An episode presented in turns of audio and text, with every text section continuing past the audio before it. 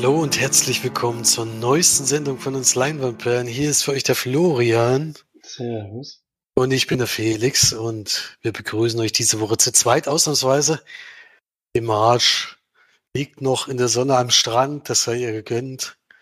Die Woche erholt sie sich ein bisschen am Meer. Äh, endlich mal Urlaub möglich in diesem Jahr. Das war ja alles nicht so einfach. Äh, die Wald an der Ostsee und genießt, glaube ich, ihre Zeit sehr, sehr doch wirklich wettertechnisch genau die richtige Woche erwischt, habe ich das Gefühl.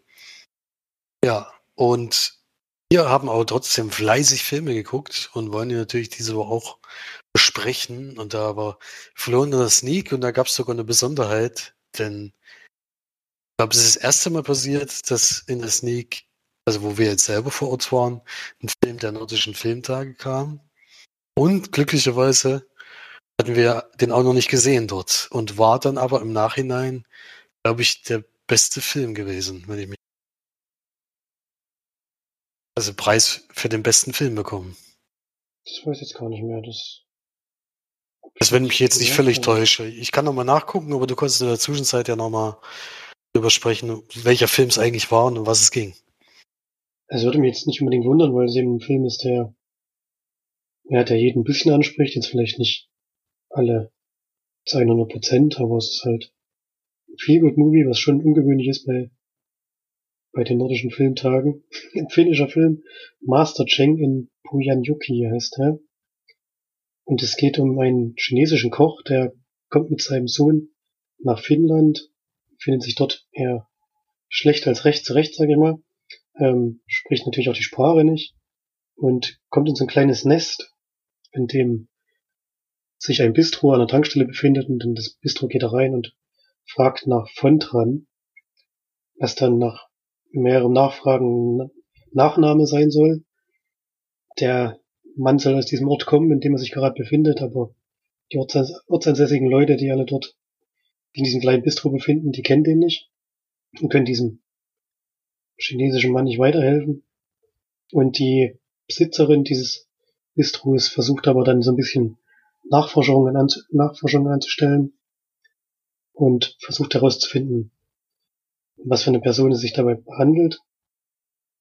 Und parallel dazu, ähm, so ein bisschen durch mehrere kleinere Zufälle, kommt es dazu, dass dieser chinesische Koch in der Küche mit aushilft und ähm, dort chinesisch, chinesisches Essen zubereitet, eben ein sehr gutes, denn er ist ein sehr guter Koch und das merkt man auch bei den Gästen, die das, die diese Geschmacksrichtung noch gar nicht kannten, aber die sich dann irgendwann darauf einlassen und ähm, das Essen dann irgendwann auch verehren und deswegen wollen sie ihn gar nicht mehr weglassen und versuchen dann eben diese dieser Suche auf den Grund zu gehen, ähm, versuchen herauszufinden, wen er eigentlich in diesem Mord meint und wen er finden möchte.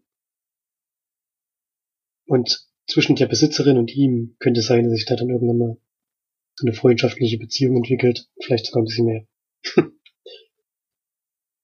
Wie gesagt, das ist ein Feelgood-Movie. Ähm, der hat jetzt keine, keine besondere Tiefe oder so. Der Culture Clash fand ich kam jetzt in dem Film nicht so hundertprozentig zum Tragen. Außer natürlich über die Küche. Das war so das, der Hauptunterschied zwischen den, zwischen den Leuten und natürlich die Sprache noch. Ist klar, die haben sich dann immer auf Englisch unterhalten. Kam sowieso drei Sprachen in diesem Film vor. Bei uns ist natürlich Deutsch, dann Englisch und Chinesisch. Oder Mandarin. Und ja, ich bleibe noch kurz bei der Story. Auf die Synchro muss ich noch einmal gesondert eingehen. Ähm, die Story ist eben ein bisschen vorhersehbar, ein bisschen gewöhnlich. Hat jetzt keine großen Überraschungen oder so und wie gesagt, ein Feel-Good-Movie, das sich dann auch am Ende irgendwie mehr oder weniger in Wohlgefallen auflöst. Gibt so ein paar dramatische Sachen in der Vergangenheit, eigentlich aller handelnden Personen. Die möchte ich natürlich nicht vorwegnehmen. Bringt dann nochmal so ein bisschen, ein bisschen Drive in die Geschichte, aber insgesamt ist es wirklich ein sehr ruhig erzählter Film, der jetzt keine großen Höhen und Tiefen hat, sondern so gut durchläuft und nicht wehtut, wie man das immer so schön sagt. und ja, fanden dann doch eher durchschnittlich. Das hat man so oder so ähnlich schon öfter mal gesehen, finde ich, und deswegen Ich hätte ihm 6 von 10 gegeben, jetzt komme ich aber zur Synchro, da kann jetzt natürlich das Original nichts dafür, aber die Synchro, aber das habe ich noch gar nicht erlebt, dass sowas gemacht wurde. Es ist nämlich so, dass die deutschen Passagen, die eigentlich sonst auf Finnisch gewesen wären, synchronisiert wurden. Die englischen Passagen werden aber von den Originalschauspielern gesprochen. Das heißt, sie haben überhaupt nicht die gleichen Stimmen. Und es passt vorne und hinten nicht zusammen. Du ist die ganze Zeit völlig rausgerissen, weil es halt eine völlig andere Stimmlage gibt und wenn sie Englisch miteinander reden, klingt es halt völlig anders. Und das hat, das hat mich total rausgerissen. Ich verstehe es auch nicht. Man hätte, man hätte diesen Film meiner Meinung nach gar nicht synchronisieren müssen, weil er ungefähr 60 Prozent sowieso auf Englisch geht mit Untertiteln. Dann hätte man das Finnisch eigentlich sogar Finnisch lassen können und die Untertitel einfach durchgehend einblenden können. Das hätte mich auf jeden Fall weniger gestört als das, wie sie es jetzt gelöst haben. Warum sie dann die englischen Passagen nicht auch noch synchronisiert haben, kann ich auch nicht nachvollziehen. Man hätte es ja trotzdem den ganzen Film mit Synchro durchziehen können. So war man halt teilweise völlig rausgerissen. Weil es halt eben vom Englischen ins Deutsche wechseln und zurück und sind eben immer völlig unterschiedliche Stimmen. Das habe ich noch gar nicht erlebt. Lag vielleicht auch ein bisschen am Budget, dass eben nur die deutschen Passagen dann, beziehungsweise die finnischen, übersetzt und synchronisiert haben, aber das hat dem Film auf jeden Fall geschadet und deswegen muss ich ihn abstufen auf 5 von 10 Langlandperlen. Ich glaube, original bei nordischen Filmtagen hätte mir dann doch noch ein bisschen besser gefallen.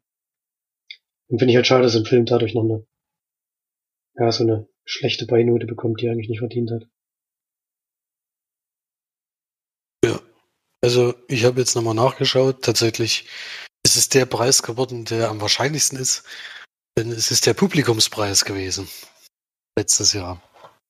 Ja, wundert mich nicht, aber wie gesagt, das ist, der läuft halt gut durch und die breite Masse wird ihn wahrscheinlich immer so ein bisschen über dem Durchschnitt bewerten. Das reicht dann vielleicht schon zum Gewinn. Als wenn man einen Film hat, der polarisiert und sehr gute und sehr schlechte Bewertungen hat. Definitiv, ja. Ja. Trotzdem das erste Mal jetzt, dass das mal geklappt hat. Bin gespannt, wer der schon deutschen Kinostart. Wahrscheinlich jetzt demnächst. Ja, oder? der hat am, ich hab's hier, am 30. Juli läuft er an. Kann man dann also gucken, wer da jetzt trotzdem Interesse hat, trotz der Synchro. Vielleicht gibt es ja irgendwann einen OV mit Untertiteln. Dann kann man das auf jeden Fall mal machen. Ja. Wenn sie in den Programmkinos kommt, da wird er bestimmt auch ein OV angeboten. Aber das kann man sich natürlich in der Sneak dann nicht aussuchen. Und vor allem wusste ich es ja nicht, dass das so komisch gelöst wurde. Ja, das ist auch überraschend. Also in der Form, entweder reden immer alle Deutsch oder man sagt, ja, hier kennt man keinen Unterschied. Da ärgert man sich auch meistens, aber so macht es irgendwie auch nicht so richtig Sinn. ja, also da hätte man sicherlich noch einen anderen Weg gehen können, aber na gut. Ja, aber das war nicht die einzige Snake, die du diese Woche sehen durftest. Überrascht, dass das sich jetzt doch häuft. Ich denke mal, die nutzen jetzt einfach die Zeit, wo nicht so viel ins Kino kommt und bringen einfach die Kult-Sneak öfter, in dem Fall zweimal monatlich. Und da hat es einen Film von 1985, wenn ich mich noch richtig erinnere. 84 sogar. 84 sogar. Und den kann man schon als Klassiker bezeichnen, würde ich sagen. Also der, ja, ist schon einer der großen Kultfilme, die es gibt. Denke ich, denke ich mal auch. Also Zurück in die Zukunft fehlt noch. Das wäre noch, der wäre auch ganz passend gewesen, aber in dem Fall war es ja Ghostbusters. Und äh, wie lange hast du den schon nicht mehr gesehen? Und vor allen Dingen, funktioniert er heute noch so wie damals? Wann ich das letzte Mal gesehen habe, kann ich gar nicht genau sagen. Aber ich tippe mal drauf, dass es ungefähr 15 bis 20 Jahre her ist. Deswegen wusste ich, also ich wusste auf jeden Fall nicht mehr alles. Und ein Film von I Ivan Whiteman ähm, mit Bill Murray, Dan Aykroyd, der hat auch das Drehbuch geschrieben. Ähm, Sigourney, Sigourney Weaver in ganz jungen Jahren ist mit dabei. Also schon ein paar bekannte Gesichter auf jeden Fall.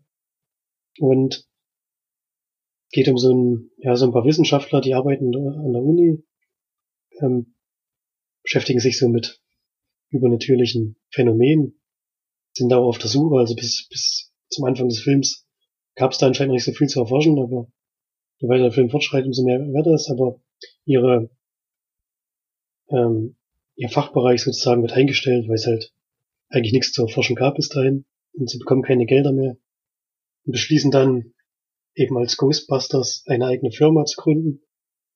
Und ähm, Kundschaft zu helfen, falls übernatürliche Dinge auftreten. diese dann zu beseitigen. Und günstigerweise direkt also damit anfangen, passieren noch relativ viele solcher Sachen, so dass sie ganz gut ins Geschäft reinkommen.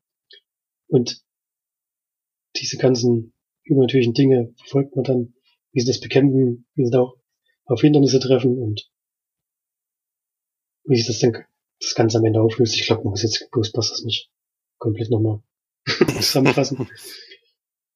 Viele von den jungen Leuten haben vielleicht noch gar nicht gesehen, aber ich denke, Leute unseres Alters wird das schon Begriff sein.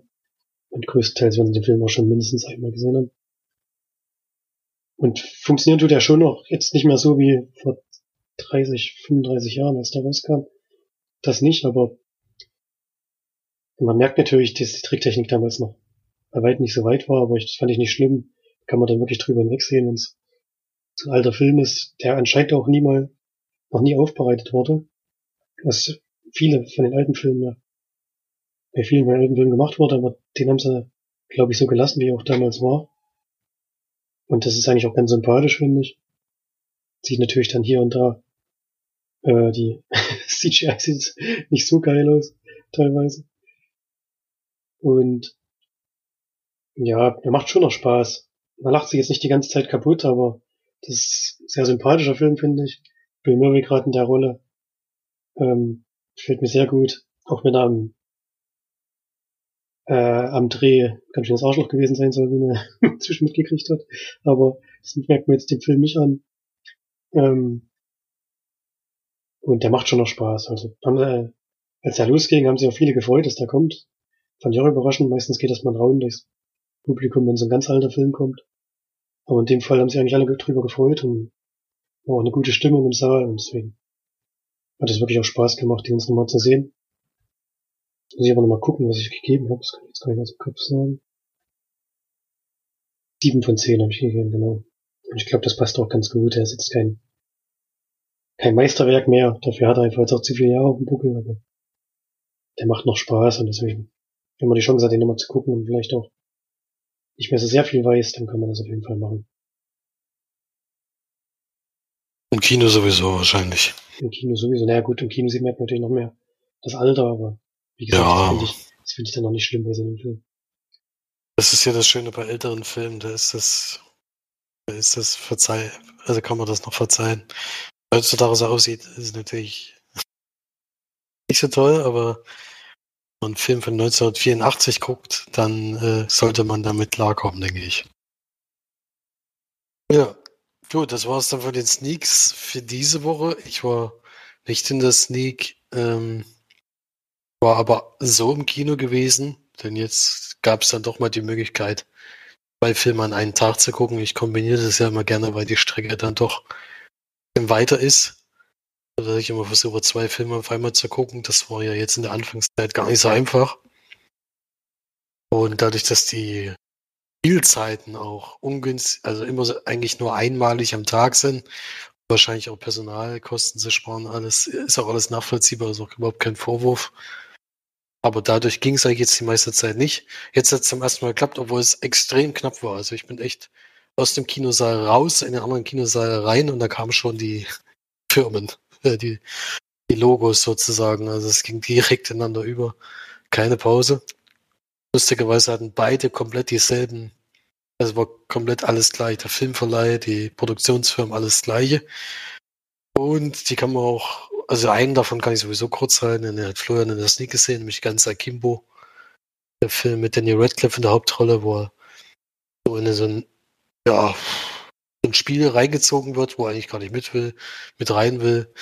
Der einfach nur ein bisschen rumtrollt, wie das so schon heißt, also äh, nur provoziert in den Kommentaren und sowas. Und dadurch, als Strafe dafür kommt er eben in so ein Wörterspiel, wo eins gegen eins oder wo du eben jemanden umbringen sollst, um zu gewinnen und dann kommt das nächste Spiel, wo du wieder reingeschmissen wirst. Der will das natürlich gar nicht, aber er hat das Problem, dass ihm zwei Pistolen an die Hand geschraubt werden.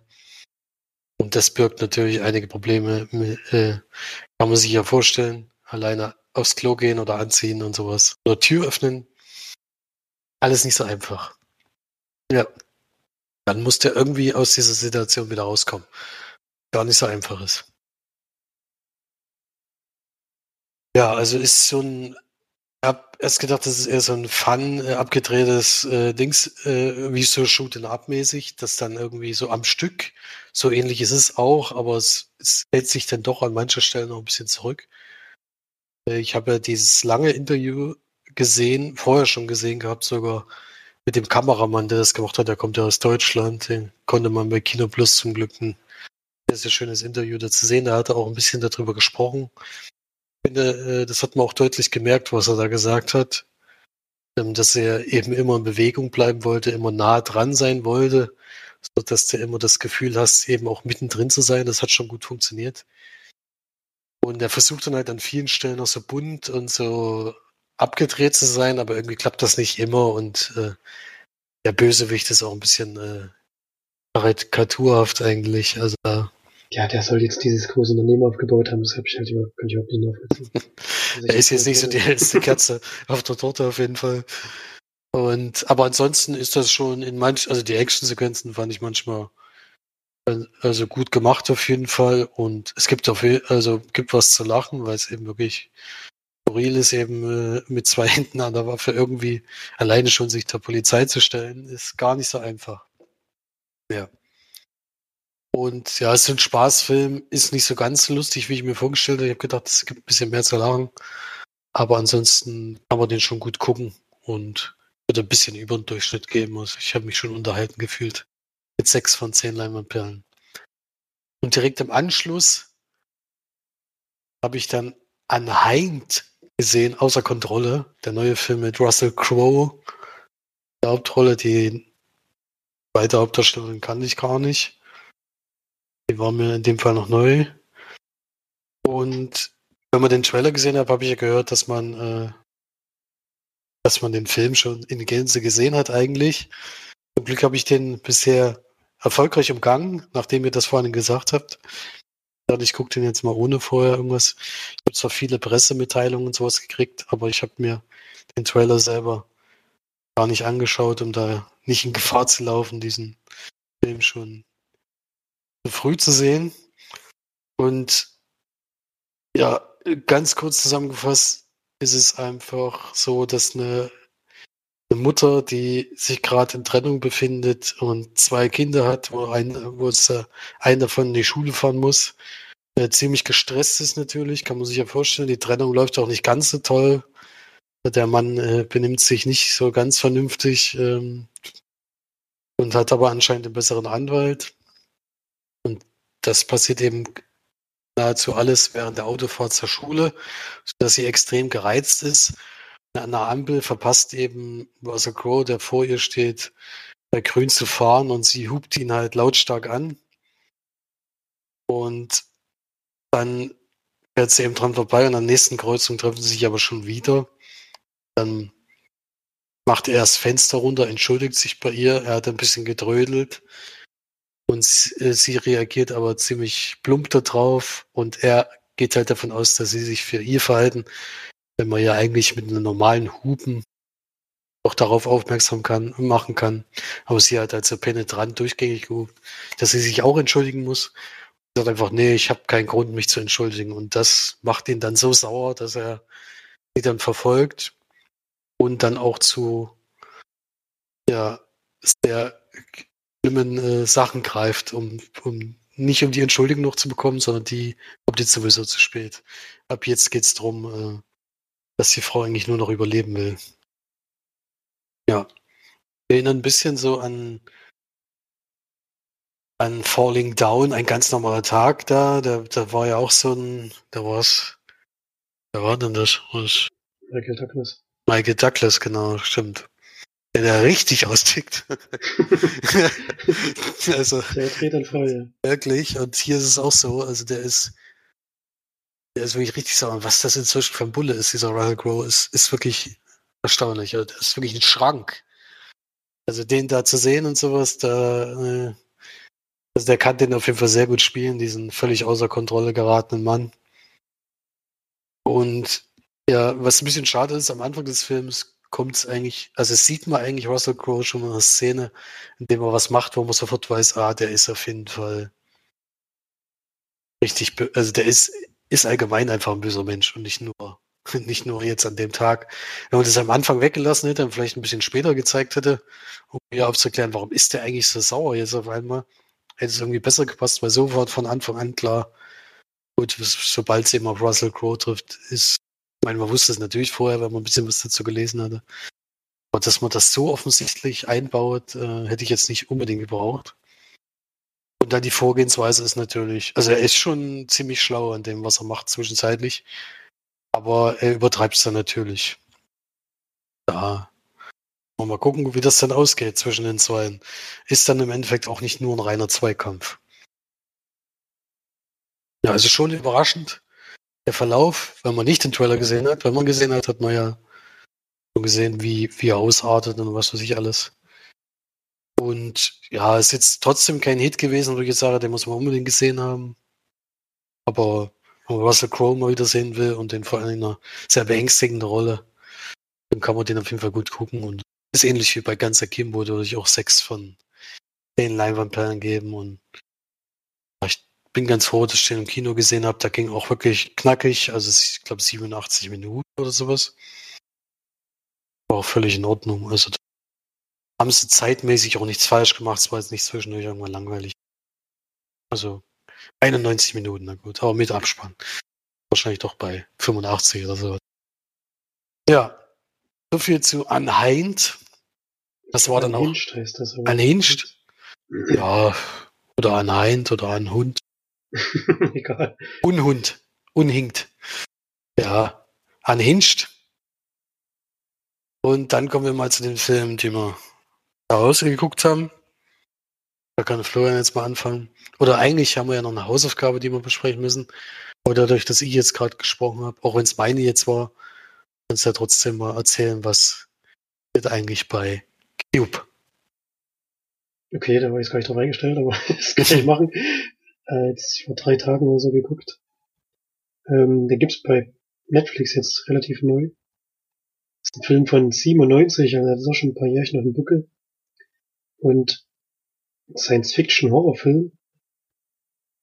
Geht darum, dass mehrere Personen, weiß gar nicht, wie viel es dann im Endeffekt sind, fünf, glaube ich, oder so, ähm, in einem überdimensional großen Würfel eingesperrt werden, der ganz viele verschiedene Räume hat, die auch äh, würfelartig aufgebaut sind. Und man muss versuchen, sich aus diesem Konstrukt herauszukämpfen. Das Problem ist, manche Zimmer sind sicher, Manche Zimmer beinhalten allerdings Fallen, die auch tödlich sind. Oder eigentlich fast immer tödlich sind. Also man hat ein bisschen Glück. Man sieht vielleicht ein bisschen was voraus, aber in den meisten Fällen hat man eigentlich keine Chance. Und die Gruppe versucht dann herauszufinden, äh, welche Zimmer denn, äh, welche Räume sicher sind.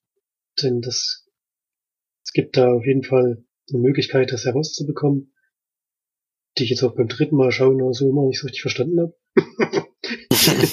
bin jetzt kein Mathe-Genie. also ähm, bis, bis zum Halb, bis zur Hälfte des Films kann ich da mitgehen. Da funktioniert es auch ganz gut eigentlich, wie sie es machen. Ich will jetzt auch nicht vor, vorwegnehmen. Es wird viele geben, die, die die Filme nicht gesehen haben. So bekannt ist der, glaube ich, nicht. Will jetzt nicht vorwegnehmen, wie das funktioniert, deswegen bis zur Mitte kann ich noch mitgehen, aber dann wird noch mal so eine Stufe draufgelegt, sag ich mal. Und da war ich dann raus.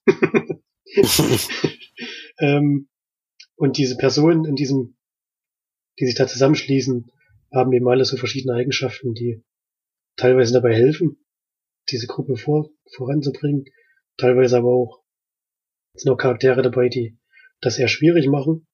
Also eigentlich eine ganz interessante Gruppe von Charakteren, die auch nicht zufällig dort zusammen sind, sondern jeder hat also seine kleine Aufgabe, die er erledigen soll und jeder muss eben erstmal herausfinden, welche Aufgabe es überhaupt ist, denn alle haben ähm, ziemlich ihr Gedächtnis verloren jetzt nicht, aber sie können sich noch gerade so dran erinnern, wie sie in diesen Raum gekommen sind, beziehungsweise noch nicht mal, wie sie in den Raum gekommen sind, sondern was sie vorher gemacht haben und machen dann eigentlich alle diesen Raum auf und wissen gar nicht, wo sie sind und was da vonstatten geht und ja, ist halt eben so ein ja, so ein Horror naja, Horror ist vielleicht ein bisschen übertrieben, so ein Thriller, sag ich mal, der das relativ knackig durcherzählt, finde ich, geht auch nur 87 Minuten, ich glaube mit Abspann sogar. Also wahrscheinlich 80 Minuten Originallänge ungefähr. Und das tut den Film auch gut, denn der, ja, die Charaktere haben schon so ein bisschen,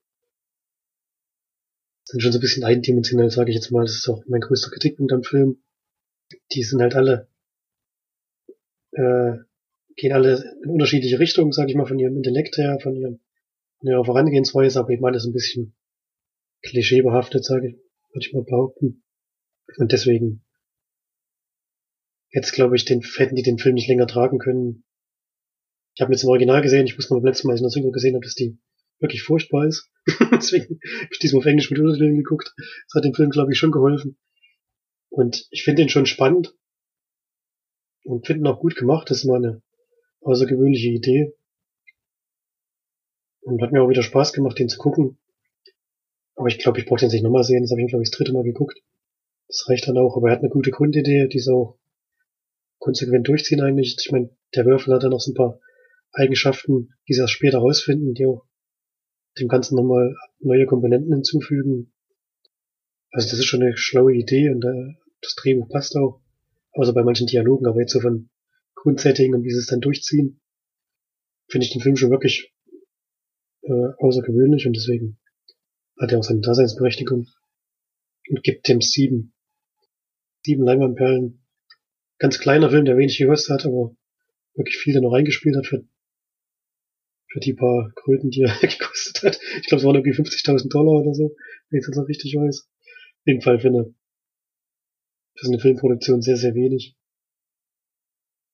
Und kann man sich auf jeden Fall gut anschauen, finde ich. Also wer jetzt den noch gar nicht kennt, dann auf jeden Fall. Und macht schon Spaß. Also,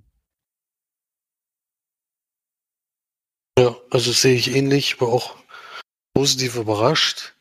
Allem, weil der sich, also der fühlt sich einfach die ganze Zeit logisch an, wie das ganze Konstrukt funktioniert. Wir hatten es ja letztens, also ich vergleiche dich noch ein bisschen mit der Schacht, auch wenn das eigentlich ein völlig anderer Film war. So ähnlich hat sich das am Anfang angefühlt da. Und da ging es ja, ist ja immer weiter abgedriftet so ein bisschen. Und hier hat sich das eigentlich immer bis zum Ende, dadurch, dass die Charaktere immer unterschiedliche Eigenschaften haben, auch logisch angefühlt, was da drin abgelaufen ist. Und es hätte durchaus sein können, dass alle, dadurch, wenn alle zusammenarbeiten, durchkommen. Aber so ist es bei Menschen immer nicht. Gibt halt leider auch Leute, die nur an sich denken und das kommt dann, dann irgendwann zum Tragen. Deswegen war ich auf jeden Fall positiv überrascht. In, äh, ja, kurz ist natürlich auch super. Also da wird nicht lange herumgehangen, da geht's eigentlich direkt los. Also Kennenlernphase und all sowas ist sehr, sehr kurz. Und ja, es wäre, es hat schon einen überraschenden Verlauf, weil eben die Leute, also wie gesagt, wenn man immer äh, zusammengearbeitet hätte, wäre man vielleicht auch nur durch logischen Fehler oder sowas umgekommen, aber dadurch, dass sie sich dann gegenseitig irgendwann angreifen, ähm, machen sie sich selber das Leben total schwer.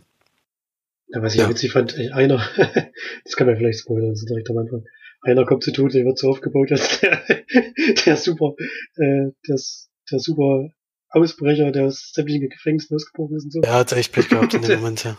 Und das Schlimmste, was einen erwischen kann. Ja, der, der macht's leider nicht lange, das kann man vielleicht vorwegnehmen. der spielt ja für den Film dann auch keine Rolle mehr.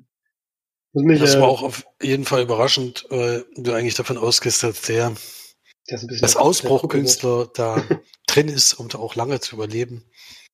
Aber der macht's nicht lange mit. Der war wahrscheinlich auch dabei, dann der Kopf der Gruppe zu werden, aber ist dann halt anders gelaufen. ja. Und da berichtigen, also der Film hat 365.000 kanadische Dollar gekostet. Was immer noch sehr, sehr wenig ist. Also, dafür hat er schon wirklich Dafür sieht er eigentlich auch ganz gut aus, finde ich. Sieht halt auch immer nur in so einem, einem, Raum, wo die Farbe sich ein bisschen ändert. Das ist natürlich vorteilhaft für so einen Film. Ja, wurde auch nur in einem einzigen Raum gedreht. Ich weiß gar nicht, wie sie nochmal die, die Wechsel gemacht haben, aber sie hatten wirklich nur einen. In dem da die schönen Türen, wie die immer so schön aufgingen. Also das war. Ja. Sah ja immer so aus, als würden sie von dem einen Raum in den nächsten gucken. Ne? Ja, es sind so kleine Filme, die, die muss man einfach mal ein bisschen pushen, weil die halt, die haben eine gute Idee und setzen das gut um. Sehr erfreulich, weil es halt in sich gefühlt auch logisch anfühlt. Das ist einfach schön, weil die meisten Filme scheitern nämlich genau da dran. Ja, deswegen auch von mir sieben von zehn Leinwandperlen. Dadurch, dass wir relativ viele Filme gesehen haben, mache ich direkt weiter, um gar nicht erst in zeitliche Bredouille zu kommen.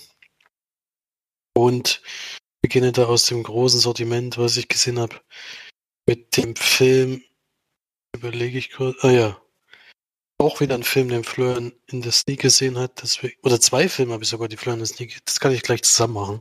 Deswegen kann ich mich da sehr kurz halten. Ich habe gesehen ähm, Countdown, der Handy-App-Film, wo die Zeit abläuft. Ja, ähm, den hat Florian der Sneak gehabt und sogar Florian, äh, Florian, äh, March dann auch, glaube eine oder zwei Wochen später auch.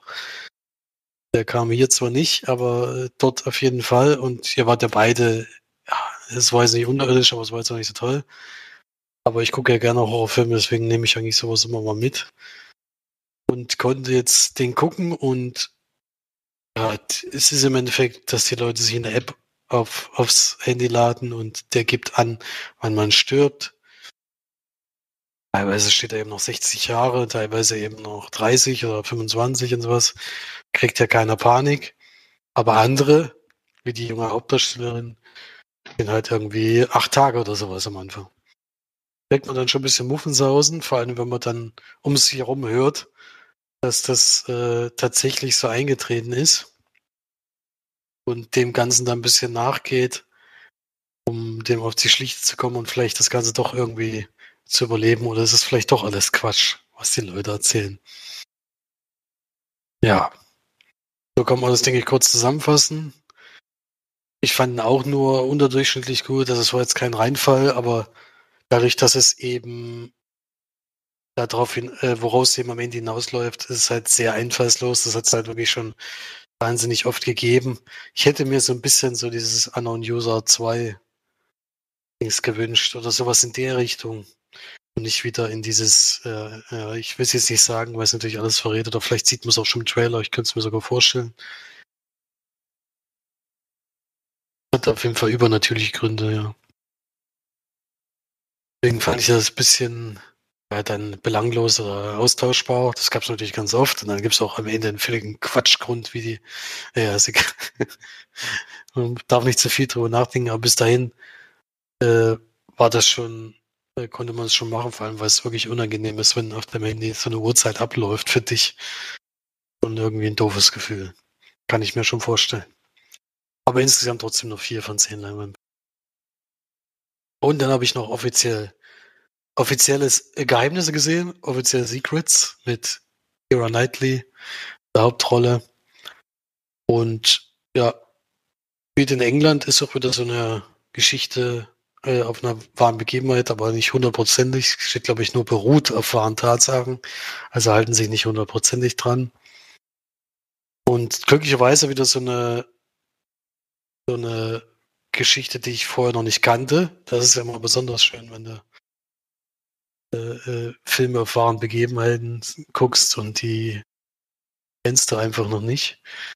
Und es geht darum, dass, dass, ähm, dass äh, die Dame beim ja, Nachrichtendienst in England eigentlich arbeitet und sozusagen unterstützend für andere Länder, in dem Fall als Dolmetscherin arbeitet. Und eines Tages kommt eben eine E-Mail von USA, dass, dass äh, UN-Mitarbeiter ausgehorcht werden sollen und Sachen gesucht werden sollen, um die ein bisschen unter Druck zu setzen, mit die äh, die Wahl beeinflussen können, ob der, der Irakkrieg rechtens ist oder nicht. Das ist wohl die Abstimmung, die demnächst ansteht. Das schockt die Dame so sehr, dass sie dann sagt, oh nee, das kann man so nicht durchgehen lassen. Und entscheidet sich dann tatsächlich, ähm, zu veröffentlichen. Für sie natürlich ein Riesenrisiko birgt. Ich meine, man kann es sich ja vorstellen.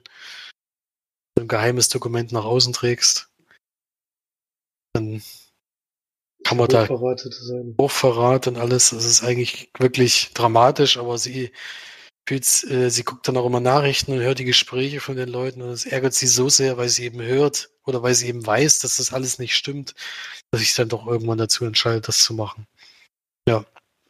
Das kommt dann auf irgendeinen Wege natürlich raus und dann geht es darum, ähm, wie dieser Fall eben weiter behandelt wird.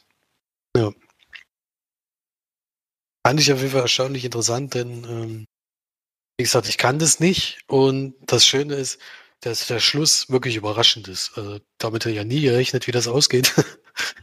also da stand ich schon, äh, war ich schon, stand ich ein bisschen unter Schock und habe dann auch äh, ein bisschen dazu nachgelesen. Dazu hat er auf jeden Fall angeregt. Das ist ja immer eine sehr positive Eigenschaft von einem Film, wenn er es schafft, dass du dann wirklich Interesse dran hast, dann nochmal drüber Bescheid zu wissen. Und ja, die Dame hat es ja wirklich gegeben und äh, gibt schon einige Interviews, die sie danach auch geführt hat. Und also sowas, also gibt schon, ist schon wirklich interessant. Äh, die setzt sich auch immer, immer noch weiterhin für solche Sachen auf jeden Fall ein, dass, dass es sowas eben nicht geben darf. Muss ich ja vorstellen. Ja. Hat mir gut gefallen. Äh, als Film, also als Geschichte ja, als Film nicht, nicht immer. Also gibt es eine Beziehungsgeschichte, die ein bisschen zu aufgebauscht wurde. Ich glaube, das ist das, was in der Wahrheit so ein bisschen abgeht. Weil das mit dem Brief an sich war schon relativ ähnlich, aber dieses, es wird so ein bisschen dramatisiert, denke ich, um da noch ein bisschen Drive reinzubringen vielleicht. Aber das hätte ich gar nicht gebraucht, weil ich den Fall an sich schon so, so interessant fand, dass das äh, mich ja, ein bisschen rausgebracht hat zwischenzeitlich. Den Film noch, noch ein bisschen länger gemacht hat, was nicht unbedingt nötig ist. Ja. Deswegen, aber trotzdem für mich empfehlenswert. Auch Kira Knightley hat mir da gut gefallen. Es gibt auch später noch, geht natürlich, hat auch irgendwas mit Gericht und alles zu tun. Das ist ja sowieso immer ein Thema, was ich mir gerne angucke. Und deswegen würde ich auch sieben von zehn Einwandperlen geben. Ich dachte, du hättest damals auch so viel gegeben. Ich glaube schon, ja. Ich fand den auch überraschenden Film. Auf jeden Fall eine gute Sneak. Ja. Gut, dann habe ich zwei Filme am Stück gemacht. Dann kannst du erstmal wieder erzählen, was du als nächstes geguckt hast. Der Accountant habe ich gesehen von 2016. Film von Kevin O'Connor, von dem ich letzte Woche schon Film geschaut habe und das nicht wusste, habe ich aber was danach mitbekommen. das ist der gleiche Regisseur ist. Äh, Out of Play, genau, das muss ich erstmal nochmal ganz kurz überlegen. Den hat er auch gemacht. Der macht immer Thriller oder Sportrahmen. Wenn man seine Filmografie durchgeguckt, ist schon witzig. Auch in dem Film spielt Ben Affleck die Hauptrolle. Und ähm, Anna Kendrick und J.K. Simmons noch dabei. John Berntal kennt man auch. Also ein ganz guter Cast, finde ich. Und es geht um einen Mann, der als Buchhal äh, Buchhalter arbeitet. Der wird am Anfang äh, eingeführt, dass er so autistische Tendenzen hat. Ähm, noch in Kindertagen sieht man da so in so einer Einrichtung, untersucht wird und er ist eben so ein Autist, der sozusagen so ein ja, so ein Tunnelgenie hat. Er ist eben überragend in Mathe. Ansonsten kommt er mit, ja, mit sozialen Kontakten und so oder so nicht so gut zurecht. Darf auch nicht berührt werden und auszurasten und so. Und ähm, das kennt man ja so ein bisschen vom Thema ja schon. Ist in einigen Filmen so aufgebaut. Was bei Autismus ja nicht immer der Fall ist, aber Einzelfällen schon. Und sein Genie ist, wie gesagt, die Mathematik. Und deswegen ist er auch ein Buchhalter, der eben immer auch Sachen aufdecken kann, die andere nicht, nicht herausbekommen können, wenn irgendwelche Gelder versteckt werden oder Geld gewaschen wird und so, dass, dass er sehr gut drin, das aufzudecken. Und das setzt er teilweise auch ein, bekommt dann immer Aufträge von Firmen, herauszufinden, warum da Gelder in den Büchern verschwinden. Und bei so einem Auftrag kommt es allerdings dazu, dass er da ja so ein bisschen auf Sachen stößt, die er vielleicht nicht unbedingt herausfinden soll und dann auch ähm, ja persönlich angegriffen wird, auch körperlich natürlich und aber sich da gut zur Wehr setzen kann, das wird so ein bisschen erklärt, damit dass sein Vater ihn in der Jugendzeit sehr gedrillt hat. Er war so ein ja so ein Militäroffizier, glaube ich, und so ist in der Richtung. Und er hat beide Kinder, also er hat noch einen Bruder. Er hat beide Kinder sehr, sehr gut ausgebildet, sodass sie sich auch wehren können, wenn es drauf ankommt. Und das muss er dann auch in diesem Film, denn der trifft dann auf einmal die Thriller-Ebene ab und die, die Buchhaltung spielt nur eine Nebenrolle. und auf einmal ähm, ist er wirklich auch in Gefahr. Lernt dann noch einer Kendrick kennen, die, die er sehr mag und die, ja, für die das Gleiche gilt, die ist auch in der Buchhaltung dieser Firma, die dann ja, wo er eben Sachen aufdeckt, die er nicht hätte wissen sollen. Deswegen gilt es gleich auch für sie und er versucht sie dann zu beschützen und am Ende ist es dann leider so, dass der, dass der Film zu viele Sachen aufmacht, dass ja, dass, es, dass der Schluss zumindest bei mir nicht funktioniert hat. Ich fand ihn bis dahin eigentlich ganz gut. Als es dann losging, dass der jetzt auch noch so ein ausgebildeter Killer, kannst du was sagen, ist, das fand ich dann schon nicht mehr so ganz glaubwürdig. Und zum Ende hin, wie, wie das alles verstrickt ist und wer da noch wen kennt und was da alles noch am Ende aufgedeckt wird, das war mir dann einfach zu viel. Fand ich schade, denn der Anfang wirklich spannend gemacht und gut gemacht und gut inszeniert. Zum Ende hin konnte es dann leider nicht mehr so hundertprozentig alles auflösen und ja, hat sich da schon dann Sachen bedient, die nicht mehr glaubwürdig waren. Für mich zumindest nicht. Deswegen, ich mochte den Film, aber kann es nicht so richtig gut bewerten, weil er eben am Ende dann so ein bisschen frei dreht und das hat mir dann nicht mehr gefallen. Werde dem ein bisschen über den Durchschnitt 6 von 10 Leinwandperlen geben. Kann man sich anschauen, ich weiß nicht mehr genau, bei Netflix oder Amazon, bei einem von beiden gibt es auf jeden Fall. Und wenn man den noch gar nicht kennt, kann man den schon gucken. Muss ich aber darauf einstellen, dass das dann ein bisschen ausufert am Ende. Ich glaube, du kennst den auch schon, oder? Ich habe den schon gesehen, ja. Ich habe den aber besser in Erinnerung auf jeden Fall. Äh, das fand das damals sehr spannend, eben diese Kombination aus der Mathe-Chemie, macht die Buchhaltung und dann ähm, bringt er sich dadurch selbst in Gefahr, fand ich irgendwie sehr interessant. Diese Vater-Sohn-Beziehung da fand ich auch äh, nachvollziehbar, weil die, wenn du eben so autistisch bist, dass du dann dich äh, wahrscheinlich dich so trainieren lässt, was wahrscheinlich ein normaler Mensch eben nicht so gelassen hätte, weil er eben auch mal andere Interessen hat.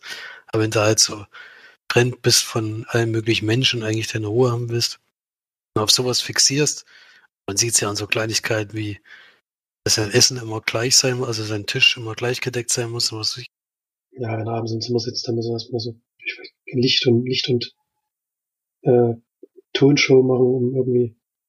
Ich glaube, das macht er sogar, um sich irgendwie darauf vorzubereiten, dass er solche Sachen auch in der Realität mal passieren können. Denn das macht er, glaube ich, nicht zur Beruhigung, sondern um sich zu trainieren sozusagen. Ja, ja, genau. Also ich fand das irgendwie sehr spannend äh, gemacht und auch die Kombination ganz gut. Fand das auch, dass das Ben Affleck richtig gut gespielt hat. Er hatte ja, damals, glaube ich, damals, glaube ich, acht von zehn Leinwandperlen gegeben. Also positiv überrascht. Für mich hat das funktioniert, diese Kombination. Ja. ja, wie gesagt, bis zu einem gewissen Punkt hätte ich auch diese Wertung gegeben. Aber dann am Ende, als dann halt rauskommt, wie es alles zusammenhängt und wen er dann noch kennt und so, das hat dann für mich keinen, keinen richtigen Sinn mehr ergeben. Aber das will ich natürlich auch nicht vorwegnehmen für Leute, die den Film jetzt noch gar nicht kennen. Deswegen spoilere ich da jetzt mal nichts. Okay, dann komme ich mal zu nächsten Doppelpack sozusagen. Ich, in dem Fall ein Doppelpack, weil das zwei Rezensionsdiscs waren, die ich jetzt in der Woche bekommen habe und auch gleich fleißig geguckt habe. Wenn ich sie kriege, versuche ich auch mal gleich zu sehen. Und das war einmal Freies Land. Ein deutscher Film, ein Krimi, kurz nach der Wende spielt, wo ein Polizist aus dem Westen mit einem Polizisten aus dem Osten zusammenkommt an einem Grenzort und dort äh, ein Verschwinden eines Mädchens aufklären soll. Denn es ist in der Zeit, wo jetzt schon mehrmals vorgekommen, das Mädchen verschwunden. Dann gehen die beiden natürlich auf große Suche, haben da auch immer wieder mal andere Verdächtige, finden dann auch irgendwann die Mädchen. Und dann ja, ist es ein ganz klassischer Krimi, sage ich mal. Ein bisschen länger wie sonst, glaube, geht sogar fast zwei Stunden. Und das war auch das, was mich, was ich komisch fand, weil das hätte es meines Erachtens nicht gebraucht. Ähm, ist sehr kalt und sehr schlicht gehalten. Das hat mir gut gefallen, weil es eben dieses DDR nach kurz nach der Wende zeigen soll. Dort ist halt alles grau in grau, alles schmutzig gefühlt. Die Wohnungen sind runtergekommen, äh, alles möglich. Also vor allem in den kleinen Orten scheint es auch so zu gewesen, gewesen zu sein. Die ganzen Firmen äh, fallen da auseinander, weil sie eben gegen die Preise vom Westen nicht mithalten können. Also dieser Ort kriegt enorme Probleme an sich schon und dann kommt noch das hinzu, ähm, wo dann jetzt natürlich jeder in Frage kommt, weil äh, weil eben das alles gerade frustrierend ist, das ganze Leben dort. Äh, und da muss man erstmal durchblicken, wer, äh, wer das dann nur war. Und die beiden unter sich sind natürlich auch ein schwieriges Paar. Denn der, der Mann aus dem Westen vertraut natürlich nicht hundertprozentig dem Mann aus dem Osten. Vor allem, wenn er vorher bei der Polizei war, kann es ja ganz, ganz schnell auch mal in so Stasi-Geschichten oder sowas gehen. Äh, deswegen hat er da Schwierigkeiten, mit dem zurechtzukommen, so ein bisschen. Der ist auch sehr rabiat in seiner Vorgehensweise, was früher anscheinend so einfach möglich war, wo sich noch dran gewöhnen muss, dass das jetzt halt nicht so einfach ist. Also von der Aufmachung und von der, wie, wie es gedreht war und alles, fand ich wirklich gut. Man sagt ja immer dafür, dass es ein deutscher Film ist, äh, ist ja immer so ein bisschen negativ von vornherein, aber in dem Fall haben sie sich wirklich mal an die Optik und alles gehalten. Hat mir schon gut gefallen. Und dann noch die beiden Hauptdarsteller gut ausgewählt. Äh, die Geschichte an sich ist jetzt, also es löst sich jetzt nicht am Ende in so einen Mega-Twist auf, das kann man vielleicht verraten. Und man sagt, ach du Schein, das habe ich ja gar nicht kommen sehen. Äh, es ist halt so ein typischer Krimi, wo, wo es dann irgendwann eben mal klar ist, wer der Täter ist und dann ist auch, ist es auch fertig. Deswegen jetzt kein überragender Film, aber auf jeden Fall überraschend gut. Äh, und wird den so sechs von zehn Leinwandperlen geben. Und als zweites, noch der Knaller sozusagen hinten drauf, war Exorzismus 2.0. Den Film habe ich March dann ein Foto geschickt, habe gesagt, Pflicht. Äh, und er hat es dann mehrere Daumen hoch geschickt und ich dann, war dann hochmotiviert in den Film reingegangen. Aber Exorzismusfilme sind ja sowieso nicht so das, äh, was noch überraschen kann, weil es dann doch immer das Gleiche ist. Und hier ist es eben so, dass ein Priester in dem Fall im Internet livestreamt, wie er Exorzismus an Leuten vollführt. Und es gibt halt viele Leute, die das glauben und deswegen immer gerne gucken, weil es so spannend ist. Und wie man aber dann kurz nach dem Schnitt oder nach dem Cut sieht, nachdem eben der Stream vorbei ist, ist es natürlich alles nur Fake, alles geschauspielert, also was. Und er verdient damit ganz gut Geld, kommt damit durch. War aber auch früher auf einer Priesterschule gewesen, also kennt sich schon ein bisschen aus, aber hat, glaube ich, die Ausbildung nicht so richtig abgeschlossen. Und dann kann man sich ja vorstellen, was passiert.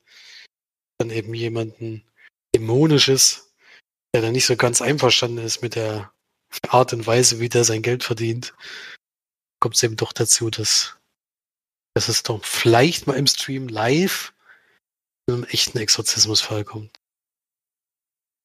Ja, also Pflicht war definitiv nicht unbedingt. Äh, es war eher Krampf die meiste Zeit. Wird gar nicht so schlecht bewertet, so im Umkreis. Also war ich echt überrascht.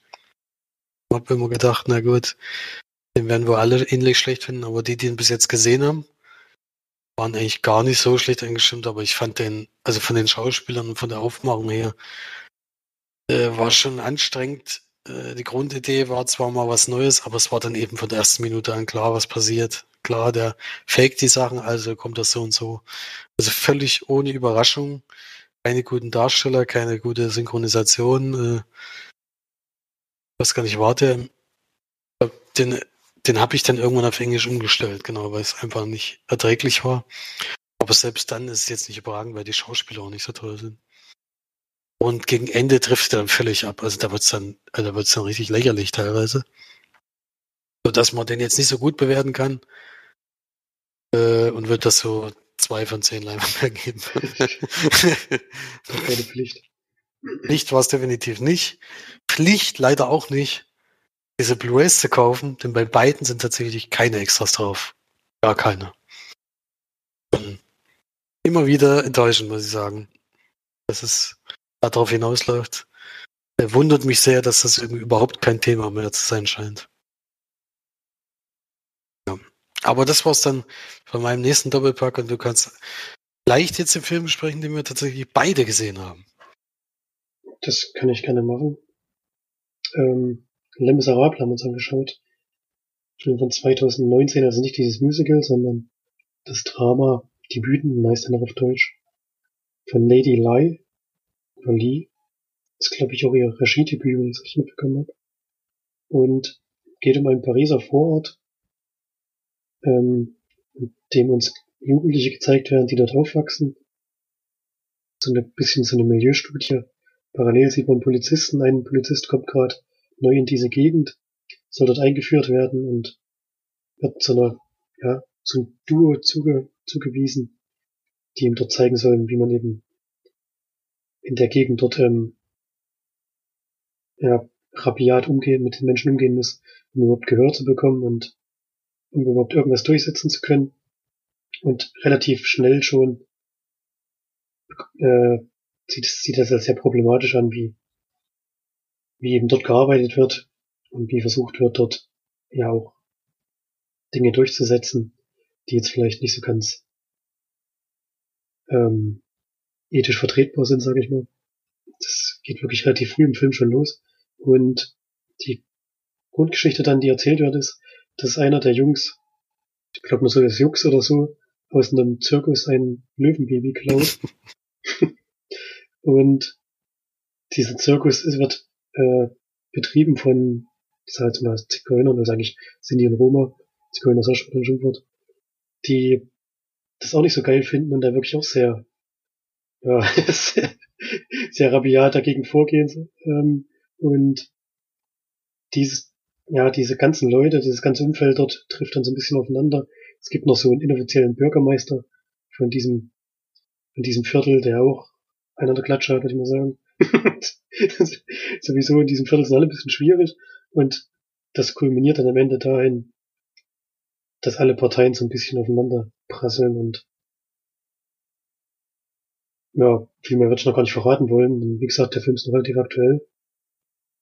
Aber schon einiges darüber gehört, aber jetzt vom Ablauf des Films habe ich jetzt nicht so mit damit gerechnet, dass es eher, ja, jetzt diese Geschichte nicht unbedingt stringent durcherzählt, sondern man da auch immer rechts und links wieder Sachen gezeigt bekommen, die, die dort auch passieren.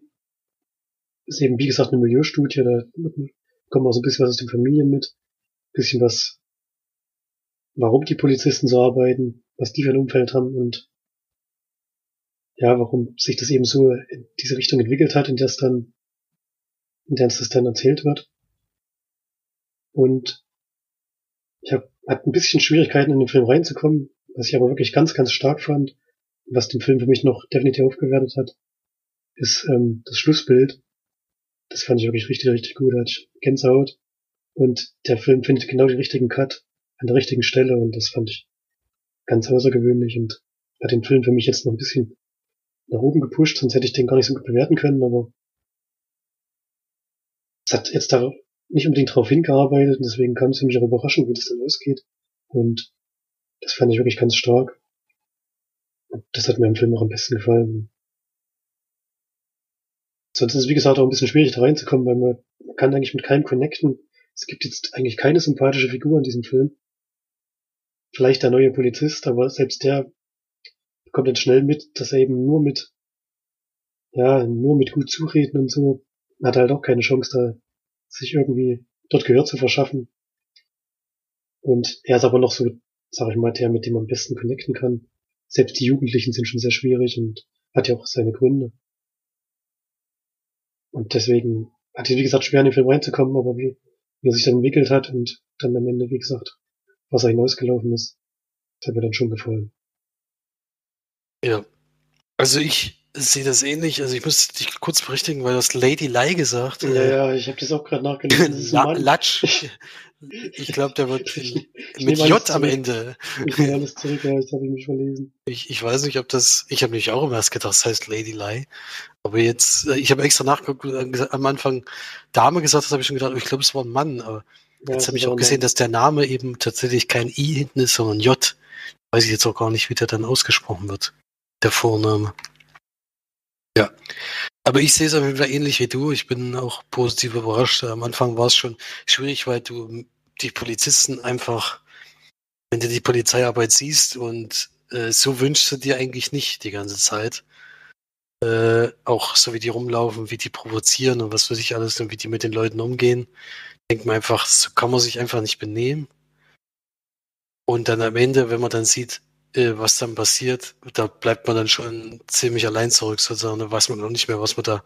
Also ich wüsste da auch nicht, wie ich mich als Polizist verhalten sollte. Also da kannst du ja, da bist du ja immer vom Kopf gestoßen die ganze Zeit. Also vor allem diese, diese Geschichte mit diesem Löwenbaby geht ja eigentlich so aus, dass, dass jemand was draus lernen könnte aus der ganzen Geschichte und sich vielleicht anders verhält.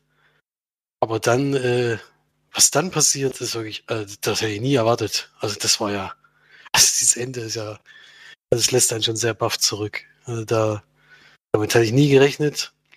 Und wenn das wirklich so, so ist in dem, in den Vorstädten von, von Paris oder sowas, wo es dann wirklich so krasse Auseinandersetzungen und sowas gibt und wo du als Polizei eigentlich durchgreifen musst. Da kannst du nicht reden, da kannst du nicht irgendwie eigentlich immer direkt eingreifen und du wirst als Polizist da wirklich also richtig gehasst. Ich meine, Polizei hat man immer das Gefühl, ist allgemein nicht beliebt, wo man sich dann immer fragt, warum eigentlich. Manchmal hat man zwar, ärgert man sich vielleicht drüber, aber äh, meistens verhalten sie sich ja dann doch so, wie man sich wünscht oder machen auch das, was sie machen sollen.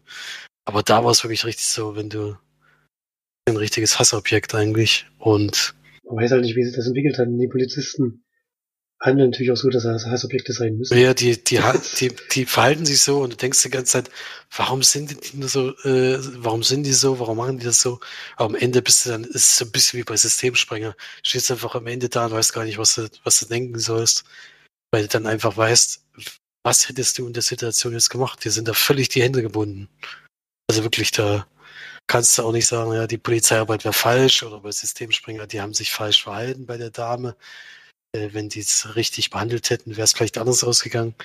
In einer Situation, wo du einfach als, äh, wo du einfach nichts machen kannst, wo es einfach eben mal eskalieren kann und sowas. Also wirklich erstaunlich.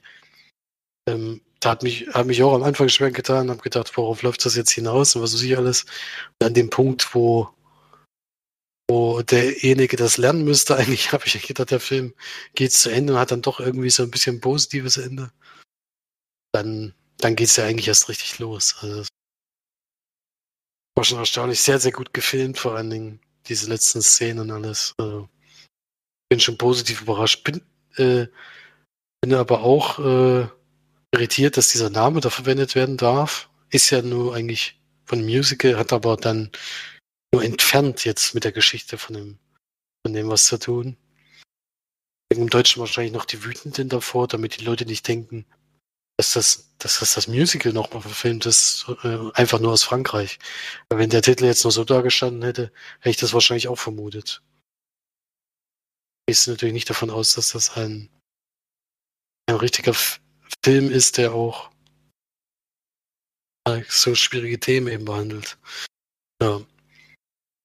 Kann man auf jeden Fall gut gucken. Ich bin äh, positiv überrascht. Äh, gegen Ende, der Anfang macht es einen wirklich schwer gibt halt auch wirklich keine Person in diesem Film, der in irgendeiner Form sympathisch ist. Das halt macht es einen wirklich schwer. Deswegen 7 von 10 Leinwandperlen. Ja, ich gebe 7,5. Fand dann am Ende doch gut, was ich am Anfang nicht gedacht hätte. Einen Film habe ich noch geschaut diese Woche. Ähm, der lief mal im Fernsehen, wir haben ihn aus der Mediathek dann geschaut. Ich glaube bei ZDF oder ZDF Neo mir so unsicher. Solange ich atme, filmt die Biografie von Andy Serkis, der hat auch Regie geführt. Das ist auch sein Regiedebüt. Kennt man sonst ja in diesem Motion Capturing Ding. Gollum hat er gespielt. Und bei Planet Affen hat er den Caesar verkörpert. Und jetzt eben, wie gesagt, sein Regiedebüt mit Andrew Garfield und Claire Foy in den Hauptrollen. Und Andrew Garfield spielt Robin Cavendish. Das Ganze beruht auf wahren Begebenheiten. Und der junge Mann arbeitet in Afrika, ich bin mir sicher, in welchem Land, und versucht dort, ich glaube, Teesorten zu erforschen, wenn ich das noch richtig auf dem Schirm habe. Aber ist auch nicht so wichtig und äh, infiziert sich dort mit Polio-Bakterien oder Viren, da bin ich mir nicht ganz sicher. Ich wusste gar nicht, was das ist, das habe ich dann danach mal nachgeschaut. Es ist Kinderlähmung was wirklich nur sehr, sehr selten auch Erwachsene bekommen. Er ist zu dem Zeitpunkt, glaube ich, 23. Und oftmals ähm, ist im Krankheitsverlauf dann symptomfrei. Er ihn erwischt allerdings auf die härteste Art und Weise. Er ist ab dem Zeitpunkt vom Hals abwärts gelähmt. Und die Ärzte geben ihm auch Monate oder so. Ja, ein paar Monate eigentlich nur noch, ein paar Tage, ein paar Monate. Kommt auch in ein Krankenhaus und eigentlich bekommt er auch die Ansage, bis du stirbst, kommst du hier auch nicht mehr raus. Verfällt dann auch in eine Depression. Er, kurz vor der Erkrankung hat er allerdings geheiratet mit Diana, die wird für Claire Foy gespielt, die zum Zeitpunkt der Erkrankung dann schwanger ist. Und sie ist so ein bisschen der, der treibende Anker für ihn, dass er doch nochmal einen Lebensmut sozusagen fast überhaupt aus diesem Tal nochmal rauskommt und versucht, ähm, zumindest noch so lange wie möglich zu leben. Und er ist eben auch ein sehr schlauer Kopf, hat auch in seinem Umfeld die richtigen Leute, kann sich da auch dann irgendwie gut durchsetzen. Er möchte nämlich nicht in diesem Krankenhaus sterben und lässt sich dann den Rollstuhl bauen mit Beatmungsgerät, was, was es damals noch nie gegeben hat und was auch immer nur ein paar Stunden hält und dann muss er wieder muss er wieder die Steckdose sozusagen, muss es wieder aufladen und kann dann dadurch teilweise das Krankenhaus verlassen, geht dann sogar so weit, dass er nach Hause kann. Und da würde ich, glaube ich, jetzt mit der Zusammenfassung abbrechen. Ähm, kann sich ja vorstellen, wenn ein Film wie ihn gemacht wurde, er hat viel, viel länger gelebt, als man sich das überhaupt jemals hätte vorstellen können. War auch so ein bisschen Vorreiter in der Technik, die dort eingesetzt wurde, die er auch selbst, ich weiß nicht, ob er sie miterfunden hat, er hatte auf jeden Fall Leute in dem Umfeld, die technisch begabt waren, die ihm dann noch oft Sachen gebaut haben, verbessert haben, wieder, ja, wieder aktualisiert haben, so dass die Umstände, denen er war, immer noch schlimm waren, aber zumindest, ja, nicht lebensbedrohend. Und geht dann eben seine Familiengeschichte, darum, wie er immer wieder versucht, äh, noch, ähm, noch größeren Handlungsspielraum zu haben, trotz seiner Behinderung. Und ja, was er eben alles versucht und erreicht hat und war schon so ein, ein Vorreiter dann in der Technik, die er da auch selbst äh, nutzen musste. Ja, ist schon ist ein sehr herzlicher Film, finde ich eigentlich vom Anfang bis zum Ende. Ich fand die, die Liebesgeschichte am Anfang, die relativ kurz geht, denn diese Erkrankung doch sehr früh im Film. Ja, die fand ich sehr schön erzählt. Ähm, auch sehr sympathisch, diese beiden Charaktere. Und sowieso die Diana, die ihn dann sozusagen pflegt, bis, ja, es ist kein Spoiler, man sagt, dass er irgendwann natürlich dann trotzdem stirbt, so wie jeder Mensch, ähm, die ihn so lange pflegt, bis es halt nicht mehr geht und die ein sehr, sehr warmer Mensch ist, also wirklich ein sehr sympathischer Charakter. Fand ich ganz schön, auch Le Miserable, dass ich da den Film gesehen habe, wo es mal wieder so ein Mensch gab, der ihn sehr, sehr mitgenommen hat. Und ja, ich hatte schon mehrmals während des Films einen Kloß im Hals, also der ist schon sehr, ja, geht einem noch nah und ist ein bisschen zu lang, fand ich, und ich fand den Schluss dann ein bisschen überinszeniert. Also habe jetzt schon gesagt, was, worauf es denn wahrscheinlich hinausläuft. Ich glaube, das ist kein Spoiler bei so einer Geschichte. Hoffe ich zumindest. Und das fand ich dann ein bisschen zu sehr aufgebauscht. Zu viel Zeit eingenommen. Das hat ja der Film auch nicht gebraucht, denn ich fand, der war so schon berührend genug. Der hätte jetzt dieses langgezogene Ende hätte nicht sein müssen. Ist aber so mein einziger größerer Kritikpunkt an dem Film. Sonst hat er mir schon ziemlich gut gefallen. Ist auch sehr ruhig erzählt, sehr zurückhaltend inszeniert und sehr stark auf diesen beiden, vor allem auf diesen beiden Charakteren. Dem liegt schon so der Hauptaugenmerk und beide machen es auch gut. Und deswegen schon auf jeden Fall eine Empfehlung für den Film. Und gibt dem 8 von 10 Leinwandperlen. Den fand ich schon ziemlich gut, bis auf den Schluss dann leider. Der ist ein bisschen, ja, wir waren mir halt zu lang. Ja, das hätte man kürzen können und den Cut ein bisschen früher setzen können. Ist dann schon so ein bisschen ausge, ausgemerkelt, das Thema. Mhm. Klingt auf jeden Fall interessant. Äh, auch, guck auch gerade einen Film mit der voll, deswegen selber nachgeguckt, ob das dieselbe, ob ich mich da richtig an den Namen erinnere. Das stimmt sogar, aber die habe ich jetzt noch nicht zu Ende geguckt. Aber als Filmbeschreibung der Wikipedia für die Handlung steht da das Leben des gut aussehenden und aber, aber abenteuerhungrigen Robin Cavendish nimmt eine dramatische Wendung, als bei ihm Polio diagnostiziert wird. Ende. Also ja, wenn nur das... das die, ersten 20 Minuten Films werden da beschrieben. wenn das jetzt alles gewesen ist, dann weiß ich nicht, ob ich den Film... Aber ja. da kommt ja noch ein bisschen was. Da kommt noch viel. Ja. Ein interessantes Thema, das ich äh, sehr schweres auch ausgesucht für seinen ersten Film oder seine Regiearbeit. Ja, ich habe auch nachgelesen bei Wikipedia, er ist bekannt mit den, den Kindern von dem, von dem Mann, den es da geht. Und hat sich deswegen auch diesem Projekt angenommen. Also es ist, diese haben wir, glaube ich, auch mitproduziert. Also ich denke schon, dass das relativ nah an den an der, wahren, in der wahren Geschichte dran ist. Beziehungsweise ein Kind oder nur. Oder? Statt ein Kind. Also er hat sogar zum Alter von 28 Jahren bekommen. Das ist schon sehr, sehr ungewöhnlich ist. Mhm. Eigentlich ist es ja so eine Kinderkrankheit, so eine ganz schlimme. Ja. Ja, es ist schon heftig, wenn man solche Krankheiten mal mitkriegt, die man so wahnsinnig selten sind, aber wenn man die dann mal vor Augen geführt kriegt, da hat das schon mit der Angst zu tun, auf jeden Fall. Ja. Gut, das war's dann für die Filme in dieser Woche. Also, ich denke, wir hatten eine große, große Auswahl gesehen. Deswegen hat es auf jeden Fall gelohnt, auch in Zweierkonstellation. Gut, dann kommen wir zum letzten Thema für diese Woche. In dem Fall muss ja Florian auch noch eine Hausaufgabe für nächste Woche aufgeben oder übernächste Woche aufgeben. Und kann da jetzt sich einen Film raussuchen. Ich bin gespannt, ob es mal wieder was Unbekanntes ist oder was Bekanntes, was wir schon lange nicht mehr gesehen haben. Also mir ist auch unbekannt. Ich habe den jetzt auch nur ausgewählt, weil ich ein bisschen was drüber gelesen habe. Den gibt es jetzt ganz neu bei Amazon Prime. Das heißt ganz neu, der ist so alt. Aber kommt jetzt gerade rein zu Amazon Prime, nämlich Serpico. Ist ein Thriller-Krimi von 1973. Ähm, mit, jetzt fällt mir der Hauptdarsteller nicht, Andy Garcia, glaube ich. Ich hoffe, das ist nichts Falsches. Auf jeden Fall ein bekanntes Gesicht in sehr jungen Jahren. Äh, spielt die Hauptrolle. Schau ich nochmal schnell auf die Besetzung, Mensch. El Pacino. Jetzt sage ich noch einen falschen. El Pacino spielt die Hauptrolle.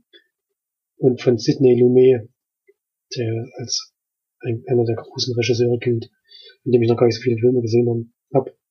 Den habe ich mir rausgesucht und Krimis mag ich hier meistens. Kenne ich auf jeden Fall noch nicht. Bin mal gespannt, was uns da erwartet. Da bin ich auch sehr gespannt. Ja, kann ich auf jeden Fall sagen, dass ich ihn auch nicht kenne. 1973 sind, sind viele Filme, glaube ich, die ich noch nicht kenne. ja, deswegen mir ähnlich, deswegen bin ich gespannt. reiht er sich dann natürlich ein. Bin gespannt, was uns da erwartet. So, das dann zur Hausaufgabe und ja, mal sehen, besprechen wir dann in zwei Wochen. Und letzte Woche Sonntag ist tatsächlich ein Gewinnspiel ausgelaufen und zwar zur Serie Kill Choice, die fünfte Staffel, die ich mir angeschaut hatte und die ich jetzt netterweise verlosen darf. In dem Fall hat die Rita gewonnen. Darf sich jetzt glücklich schätzen, denn sie kriegt die Staffel kriegt erst eine E-Mail von uns, darauf muss ich natürlich melden. Hat man ja schon mal, dass das nicht so ganz geklappt hat. Dann äh, kriegt sie die Staffel zugeschickt und kann die noch gucken. Ich hoffe, sie ist auch bin von der Serie, dass sie dann das auch wirklich guckt. Für mich war es ein bisschen schwierig reinzukommen, weil ich tatsächlich Staffel 1 bis 4 nicht kannte. Das ist ja kein Wunder. da ist es schwierig, aber es war trotzdem mal was anderes auf jeden Fall. Ja, herzlichen Glückwunsch. Und jetzt am Sonntag läuft das Gewinnspiel zu Bataillon äh, jetzt fällt mir der Titel, komplette Titel nicht ein. Das ist ja auch interessant. Was mit den Verdammten? Oder? Bataillon der Verdammten, genau. Schlacht um Kang Sui oder. Also auf jeden Fall der Antikriegsfilm, der in Korea gedreht ist, der auch in einer wahren Geschichte in dem Fall beruht und wirklich dramatisch gewesen ist. Ähm, der läuft jetzt am Sonntag raus, da gibt's Gibt schon einige Antworten, aber ihr könnt euch gerne noch dazu mit einreihen, um noch in den Verlostopf für nächste Woche oder in dem Fall übernächste Woche zu kommen, denn wir müssen gleich mal schlechte Neuigkeiten Schlecht. weiter, weitergeben. Denn nächste Woche wird es keine Folge geben. Das ist die schlechte Neuigkeit. Die gute Neuigkeit ist, dass große Teile der Leinwandperlen im Urlaub sind. Und deswegen, ja, aus Zeitgründen natürlich, da keine Zusammenkunft stattfinden kann, auch aus technischen Gründen eigentlich. Denn das alles mitzuschleppen, wäre schon ein bisschen übertrieben. Und deswegen äh, lassen wir jetzt nächste Woche mal ausfallen. Dann hat Florian auf jeden Fall zwei Sneaks zu besprechen. Und wir dann sicherlich auch einiges gesehen. Deswegen freut euch auf die Folge in zwei Wochen mit Auslosung, mit allem drum und dran. Gibt es wieder eine pickebacke-volle Sendung, ähnlich wie heute. Bis dahin eine schöne Zeit. Bis bald. Tschüss. Tschüss.